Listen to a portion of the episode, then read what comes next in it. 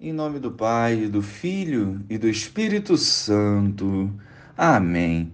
Bom dia, Jesus.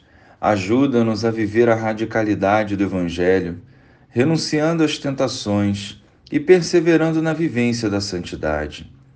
Que a nossa vida seja um autêntico testemunho. Amém. Depois de lavar os pés dos discípulos, Jesus lhes disse: em verdade, em verdade vos digo: o servo não está acima do seu senhor, e o mensageiro não é maior que aquele que o enviou. Se sabeis isto e o puserdes em prática, sereis felizes. Eu não falo de vós todos, eu conheço aqueles que escolhi, mas é preciso que se realize o que está na Escritura.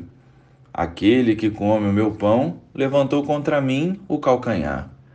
Desde agora vos digo isto, antes de conhecer, a fim de que, quando acontecer, creiais que eu sou. Em verdade, em verdade vos digo: quem recebe aquele que eu enviar, recebe a mim, e quem me recebe, recebe aquele que me enviou. Louvado seja o nosso Senhor Jesus Cristo, para sempre seja louvado. Jesus nos dá uma dica para sermos plenamente felizes. Compreender que o servo não é maior do que o Senhor. Parece simples, mas sabemos que a vaidade aflora em diversas situações. Servir por amor e não por status é a motivação do cristão. Jesus nos deixou o caminho do serviço para que muitas almas sejam alcançadas através do nosso sim e possam, através da conversão, trilhar também o caminho do serviço. Mas para evangelizarmos com profundidade, não basta estarmos com Jesus, pois isso Judas também o fez.